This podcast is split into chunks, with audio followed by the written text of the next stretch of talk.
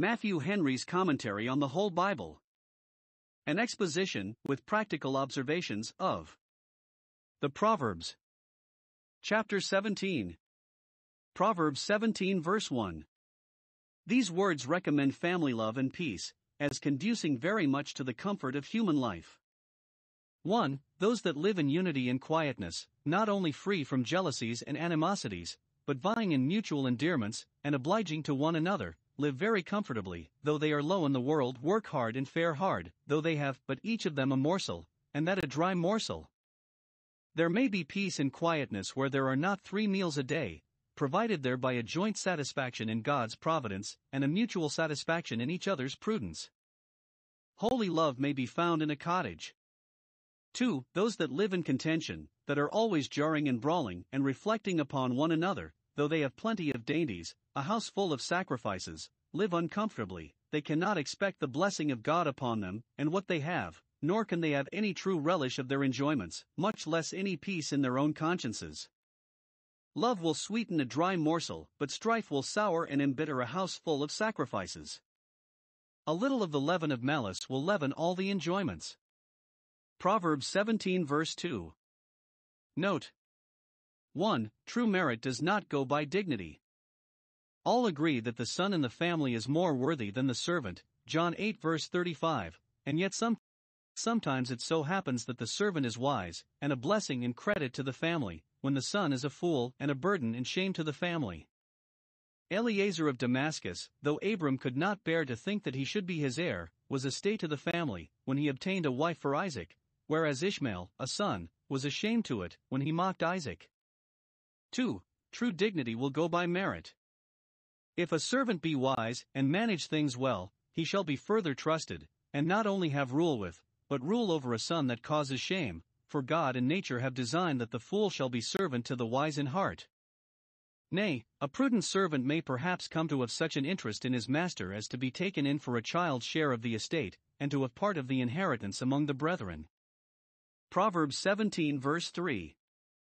Note 1. The hearts of the children of men are subject, not only to God's view, but to his judgment, as the fining pot is for silver, both to prove it and to improve it. So the Lord tries the hearts, he searches whether they are standard or no, and those that are he refines, and makes purer. Jeremiah 17 verse 10. God tries the heart by affliction, Psalm 66 verses 10 and 11, and often chooses his people in that furnace, Isaiah 48 verse 10, and makes them choice. 2. It is God only that tries the hearts. Men may try their silver and gold with the fining pot and the furnace, but they have no such way of trying one another's hearts, God only does that, who is both the searcher and the sovereign of the heart. Proverbs 17 verse 4. Note 1. Those that design to do ill support themselves by falsehood and lying. A wicked doer gives ear, with a great deal of pleasure, to false lips, that will justify him in the ill he does, to those that aim to make public disturbances, catch greedily at libels, and false stories, that defame the government and the administration. 2. Those that take the liberty to tell lies take a pleasure in hearing them told. A liar gives heed to a malicious backbiting tongue, tongue, that he may have something to graft his lies upon, and with which to give them some color of truth, and so to support them. Sinners will strengthen one another's hands, and those show that they are bad themselves who court the acquaintance, and need the assistance of those that are bad. Proverbs 17 verse 5. See here. 1. What a great sin those are guilty of who trample upon the poor, who ridicule their wants and the meanness of their appearance, upbraid them with their poverty, and take advantage from their weakness to be abusive and injurious to them. They reproach their Maker, put a great contempt and affront upon him, who allotted the poor to the condition they are in, owns them, and takes care of them, and can, when he pleases, reduce us to that condition. Let those that thus reproach their Maker know that they shall be called to an account for it. Matthew 25 verses 40 and 41, Pro verse 1431. 2. What great danger those are in of falling into trouble themselves who are pleased to see and hear of the troubles of others, he that is glad at calamities, that he may be built up upon the ruins of others, and regales himself with the judgments of God when they are abroad, let him know that he shall not go unpunished. The cup shall be put into his hand. Ezekiel 25 verses 6 and 7. Proverbs 17 verse 6. They are so, that is, they should be so, and, if they conduct themselves worthily, they are so. 1. It is an honor to parents when they are old to leave children, and children's children, growing up, that tread in the steps of their virtues, and are likely to maintain and advance the reputation of their families. It is an honor to a man to live so long as to see his children's children, Psalm 128 verse 6, Genesis 50 verse 23, to see his house built up in them, and to see them likely to serve their generation according to the will of God. This crowns and completes their comfort in this world. 2. It is an honor to children to have wise and godly parents, and to have them continue to them even after they have themselves, themselves grown up and settled in the world. Those are unnatural children who reckon their aged parents a burden to them, and think they live too long, whereas, if the children be wise and good, it is as much their honor as can be that thereby they are comforts to their parents in the unpleasant days of their old age. Proverbs 17 verse 7 Two things are here represented as very absurd. 1. That men of no repute should be dictators. What can be more unbecoming than for fools, who are known to have little sense and discretion, to pretend to that which is above them, and which they were never cut out for? A fool, in Solomon's Proverbs, signifies a wicked man, whom excellent speech does not become, because his conversation gives the lie to his excellent speech. What have those to do to declare God's statutes who hate instruction? Psalm 50 verse 16. Christ would not suffer the unclean spirits to say that they knew him to be the Son of God. See Acts 16 verses 17 and 18. 2. That men of great repute should be deceivers. If it is unbecoming a despicable man to presume to speak as a philosopher or politician, and nobody heeds him, being prejudiced against his character, much more unbecoming is it for a prince, for a man of honor, to take advantage from his character and the confidence that is put in him to lie, and dissemble, and make no conscience of breaking his word. Lying ill becomes any man, but worst a prince, so corrupt is the modern policy, which insinuates that princes ought not to make themselves slaves to their words further than is for their interest, and can nescit dissimulare nescit regnare he who knows not how to dissemble knows not how to reign. Proverbs 17 verse 8. The de- design of this observation is to show 1. That those who have money in their hand think they can do anything with it. Rich men value a little money as if it were a precious stone, and value themselves on it as if it gave them not only ornament, but power, and every one were bound to be at their beck, even justice itself. Whithersoever they turn this sparkling diamond, they expect it should dazzle the eyes of all, and make them do just what they would have them do in hopes of it. The deepest bag will carry the cause. Fee high, and you may have what you will. 2. That those who have money in their eye, and set their hearts upon it, will do anything for it. A bribe is as a precious stone in the eyes of him that takes it. It has a great influence upon him, and he will be sure to go the way that it leads him, hither and thither, though contrary to justice, and not consistent with himself. Proverbs 17 verse 9. Note 1. The way to preserve peace among relations and neighbors is to make the best of everything, not to tell others what has been said or done against them when it is not at all necessary to their safety, nor to take notice of what has been said or done against them when it is not at all necessary to their safety, nor to take notice of what has been said or done against ourselves, but to excuse both, and put the best construction upon them. It was an oversight, therefore overlook it. It was done through forgetfulness, therefore forget it.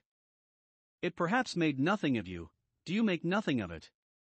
2. The ripping up of faults is the ripping out of love, and nothing tends more to the separating of friends, and setting them at variance, than the repeating of matters that have been in variance, for they commonly lose nothing in the repetition, but the things themselves are aggravated, and the passions about them revived and exasperated. The best method of peace is by an amnesty or act of oblivion. Proverbs 17 verse 10. Note 1. 1. A word is enough to the wise.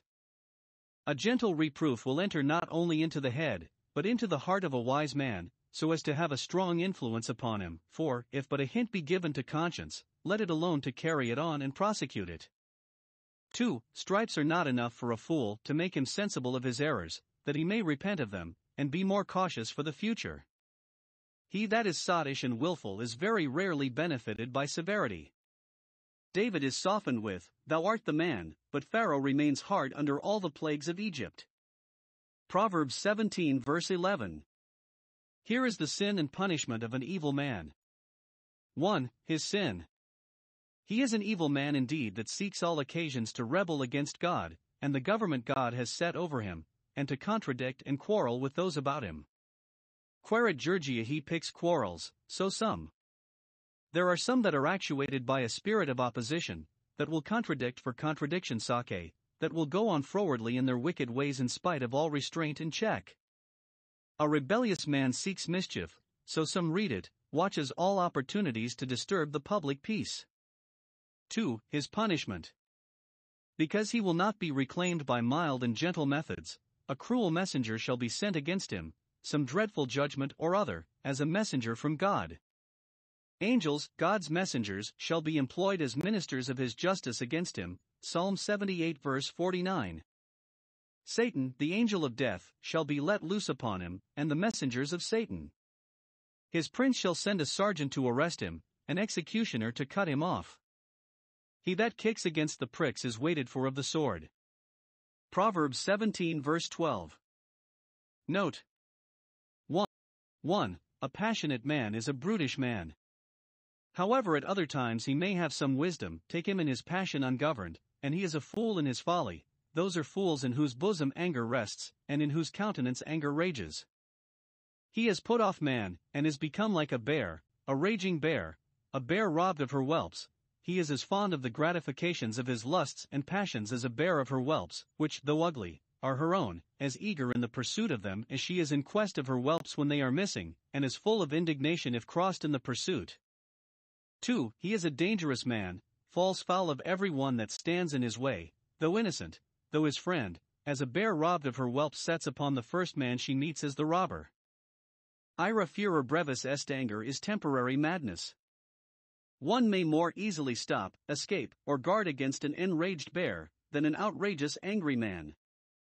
Let us therefore watch over our own passions, lest they get head and do mischief, and so consult our own honor, and let us avoid the company of furious men, and get out of their way when they are in their fury, and so consult our own safety. Currenti cede furori give place unto wrath. Proverbs 17 verse 13. A malicious mischievous man is here represented. 1. As ungrateful to his friends. He oftentimes is so absurd and insensible of kindnesses done him that he renders evil for good. David met with those that were his adversaries for his love, Psalm 109 verse 4. To render evil for evil is brutish, but to render evil for good is devilish. He is an ill natured man who, because he is resolved not to return a kindness, will revenge it. 2. As therein unkind to his family, for he entails a curse upon it. This is a crime so heinous that it shall be punished, not only in his person, but in his posterity, for whom he thus treasures up wrath. The sword shall not depart from David's house, because he rewarded Uriah with evil for his good services. The Jews stoned Christ for his good works, therefore is his blood upon them, and upon their children. Proverbs 17 verse 14. Here is 1. The danger that there is in the beginning of strife. One hot word, one peevish reflection, one angry demand, one spiteful contradiction, begets another, and that a third, and so on, till it proves like the cutting of a dam, when the water has got a little passage it does itself widen the breach, bears down all before it, and there is then no stopping it, no reducing it. 2. A good caution inferred thence, to take heed of the first spark of contention, and to put it out as soon as ever it appears. Dread the breaking of the ice, for, if once broken, it will break further, therefore leave it off, not only when you see the worst of it, for then it may be too late, but when you see the first of it. Obsta principiis resist its earliest display. Leave it off even before it be meddled with, leave it off, if it were possible, before you begin. Proverbs 17 verse 15. This shows what an offense it is to God. 1. When those that are entrusted with the administration of public justice, judges, juries, witnesses, prosecutors, counsel, do either acquit the guilty or condemn those that are not guilty, or in the least contribute to either, this defeats the end of government, which is to protect the good and punish the bad. Romans 13 verses 3 and 4. It is equally provoking to God to justify the wicked, though it be in pity and in favorem vitae to safe life, as to to condemn the just. 2. When any private persons plead for sin and sinners, palliate and excuse wickedness, or argue against virtue and piety, and so pervert the right ways of the Lord and confound the eternal distinctions between good and evil. Proverbs 17 verse 16. Two things are here spoken of with astonishment. 1. God's great goodness to foolish man, in putting a price into his hand to get wisdom, to get knowledge and grace to fit him for both worlds. We have rational souls, the means of grace, the strivings of the Spirit, access to God by prayer, we have time and opportunity. He that has a good estate, so some understand it, has advantages thereby of getting wisdom by purchasing instruction.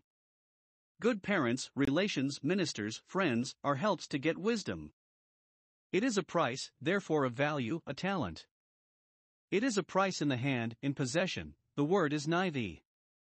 It is a price for getting, it is for our own advantage, it is for getting wisdom, the very thing which, being fools, we have most need of. We have reason to wonder that God should so consider our necessity, and should entrust us with such advantages, though he foresaw we should not make a right improvement of them. 2. Man's great wickedness, his neglect of God's favor, and his own interest, which is very absurd and unaccountable, he has no heart, no heart to it, not to the wisdom that is to be got, nor to the price and the use of which it may be got. He has no heart, no skill, nor will, nor courage, to improve his advantages. He has set his heart upon other things, so that he has no heart to his duty, or the great concerns of his soul. Wherefore should a price be thrown away and lost upon one so undeserving of it?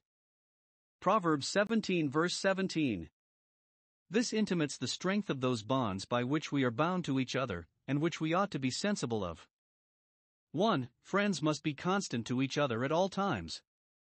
That is not true friendship which is not constant, it will be so if it be sincere, and actuated by a good principle. Those that are fanciful or selfish in their friendship will love no longer than their humor is pleased and their interest served, and therefore their affections turn with the wind and change with the weather. Swallow friends that fly to you in summer but are gone in winter, such friends there is no loss of. But if the friendship be prudent, generous, and cordial, if I love my friend because he is wise, and virtuous, and good, as long as he continues so, though he fall into poverty and disgrace, still I shall love him. Christ is a friend that loves at all times, John 13 verse 1, and we must so love him, Romans 8 verse 35.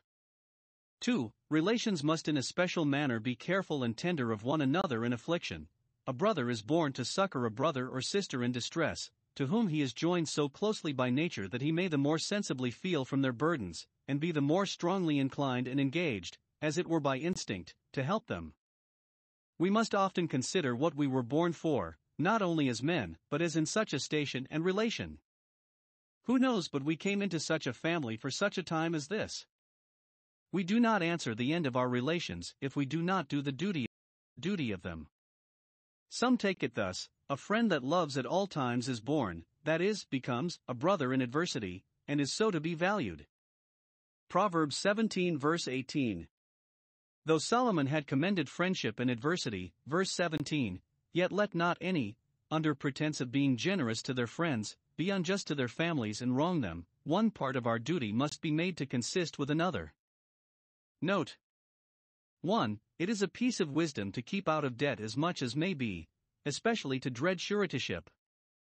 There may be a just occasion for a man to pass his word for his friend in his absence, till he come to engage himself, but to be surety in the presence of his friend, when he is upon the spot, supposes that his own word will not be taken, he being deemed insolvent or dishonest, and then who can with safety pass his word for him?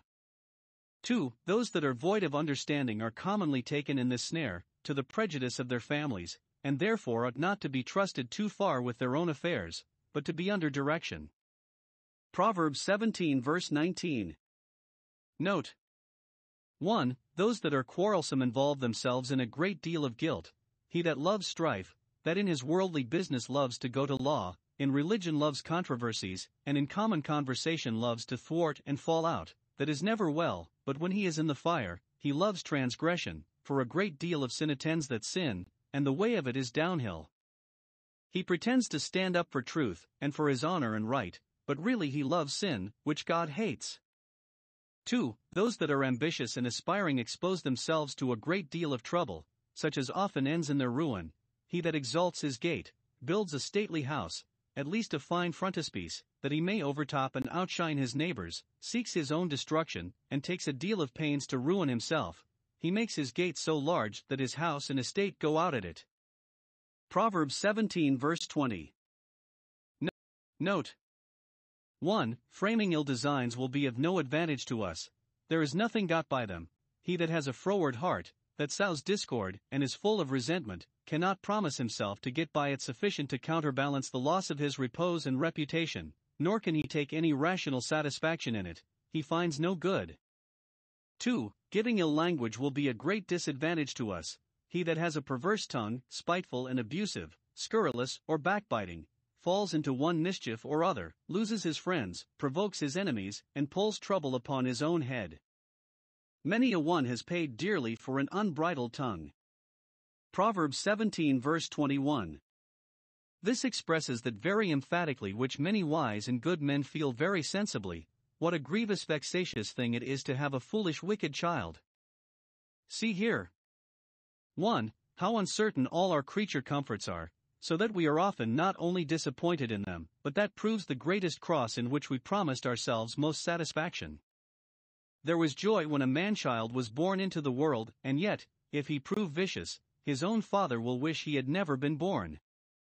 The name of Absalom signifies his father's peace, but he was his greatest trouble. It should moderate the desire of having children, and the delights of their parents in them, that they may prove a grief to them, Yet it should silence the murmurings of the afflicted father in that case that if his son be a fool, he is a fool of his own begetting, and therefore he must make the best of him, and take it up as his cross, the rather because Adam begets a son in his own likeness. 2. 2. How unwise we are in suffering one affliction, and that of an untoward child as likely as any other, to drown the sense of a thousand mercies. The father of a fool lays that so much to heart that he has no joy of anything else. For this he may thank himself, there are joys sufficient to counterbalance even that sorrow. Proverbs 17 verse 22. Note 1. It is healthful to be cheerful. The Lord is for the body, and has provided for it, not only meat, but medicine, and has here told us that the best medicine is a merry heart, not a heart addicted to vain, carnal, sensual mirth. Solomon himself said of that mirth, It is not medicine, but madness, it is not food, but poison, what doth it? But he means a heart rejoicing in God and serving Him with gladness, and then taking the comfort of outward enjoyments and particularly that of pleasant conversation. It is a great mercy that God gives us leave to be cheerful, and cause to be cheerful, especially if by His grace He gives us hearts to be cheerful. This does good to a medicine, so some read it, it will make physic more efficient. Or it does good as a medicine to the body, making it easy and fit for business. But, if mirth be a medicine, understand it of diversion and recreation, it must be used sparingly, only when there is occasion, not turned into food, and it must be used medicinally, sub regimen as a prescribed regimen, and by rule. 2. 2. The sorrows of the mind often contribute very much to the sickliness of the body. A broken spirit, sunk by the burden of afflictions, and especially a conscience wounded with the sense of guilt and fear of wrath, dries the bones, wastes the radical moisture, exhausts the very marrow, and makes the body a mere skeleton. We should therefore watch and pray against all melancholy dispositions, for they lead us into trouble as well as into temptation. Proverbs 17 verse 23. See here. 1. What an evil thing bribery is, he is a wicked man that will take a gift to engage him to give a false testimony, verdict, or judgment. When he does it, he is ashamed of it, for he takes it, with all the secrecy imaginable, out of the bosom where he knows it is laid ready for him. It is industriously concealed, and so slyly that, if he could, he would hide it from his own conscience. A gift is taken out of the bosom of a wicked man, so some read it, for he is a bad man that gives bribes, as well as he that takes them. 2. What a powerful thing it is! It is of such force that it perverts the ways of judgment. The course of justice is not only obstructed, but turned into injustice, and the greatest wrongs are done under color of doing right. Proverbs 17 verse 24. Note 1. He is to be reckoned an intelligent man that not only has wisdom, but has it ready when he has occasion for it. He lays his wisdom before him, as his card and compass which he steers by, has his eye always upon it, as he that writes has on his copy, and then he has it before him, it is not to seek, but still at hand. 2. 2. He that has a giddy head, a roving rambling fancy, will never be fit for any solid business. He is a fool and good for nothing, whose eyes are in the ends of the earth, here, and there and everywhere, anywhere but where they should be, who cannot fix his thoughts to one subject nor pursue any one purpose with anything of steadiness. When his mind should be applied to his study and business, it is filled with a thousand things foreign and impertinent. Proverbs 17 verse 25. Observe. 1. Wicked children are an affliction to both their parents. They are an occasion of anger to the father, so the word signifies, because they contemn his authority, but of sorrow and bitterness to the mother, because they abuse her tenderness. The parents, being joint sufferers, should therefore bring mutual comfort to bear them up under it, and strive to make it as easy as they can, the mother to mollify the father's anger, the father to alleviate the mother's grief. 2. That Solomon often repeats this remark, probably because it was his own case, however, it is a common case. Proverbs 17 verse 26. In differences that happen between magistrates and subjects, and such differences often arise. 1. Let magistrates see to it that they never punish the just, that they be in no case a terror to good works, for that is to abuse their power and betray that great trust which is reposed in them. It is not good, that is, it is a very evil thing, and will end ill, whatever end they may aim at in it. When princes become tyrants and persecutors, their thrones will be neither easy nor firm. 2. Let subjects see to it that they do not find fault with the government government for doing its duty, for it is a wicked thing to strike princes for equity, by defaming their administration, or by any secret attempts against them to strike at them, as the ten tribes that revolted reflected upon Solomon for imposing necessary taxes. Some read it, nor to strike the ingenuous for equity. Magistrates must take heed that none suffer under them for well doing, nor must parents provoke their children to wrath by unjust rebukes. Proverbs 17 verses 27 to 28. Two ways a man may show himself to be a wise man. 1. By the good temper, the sweetness and the sedateness of his mind. A man of understanding is of an excellent spirit, a precious spirit, so the word is, he is one that looks well to his spirit, that it be as it should be, and so keeps it in an even frame, easy to himself and pleasant to others. A gracious spirit is a precious spirit, and renders a man amiable and more excellent than his neighbor. He is of a cool spirit, so some read it, not heated with passion, nor put into any tumult or disorder by the impetus of any corrupt affection, but even in stayed. A cool head with a warm heart is an admirable composition. 2. By the good government of his tongue. 1. A wise man will be of few words, as being afraid of speaking amiss, he that has knowledge, and aims to do good with it, is careful when he does speak to speak to the purpose, and says little in order that he may take time to deliberate. He spares his words because they are better spared than ill spent. 2. This is generally taken for such a sure indication of wisdom that a fool may gain the reputation of being a wise man if he have but wit enough to hold his tongue, to hear and see, and say little. If a fool hold his peace, men of candor will think him wise, because nothing appears to the contrary, and because it will be thought that he is making observations on what others say, and gaining experience, and is consulting with himself what he shall say, that he may speak pertinently. See how easy it is to gain men's good opinion and to impose upon them. But when a fool holds his peace, God knows his heart, and the folly that is bound up there, thoughts are words to him, and therefore he cannot be deceived in his judgment of men.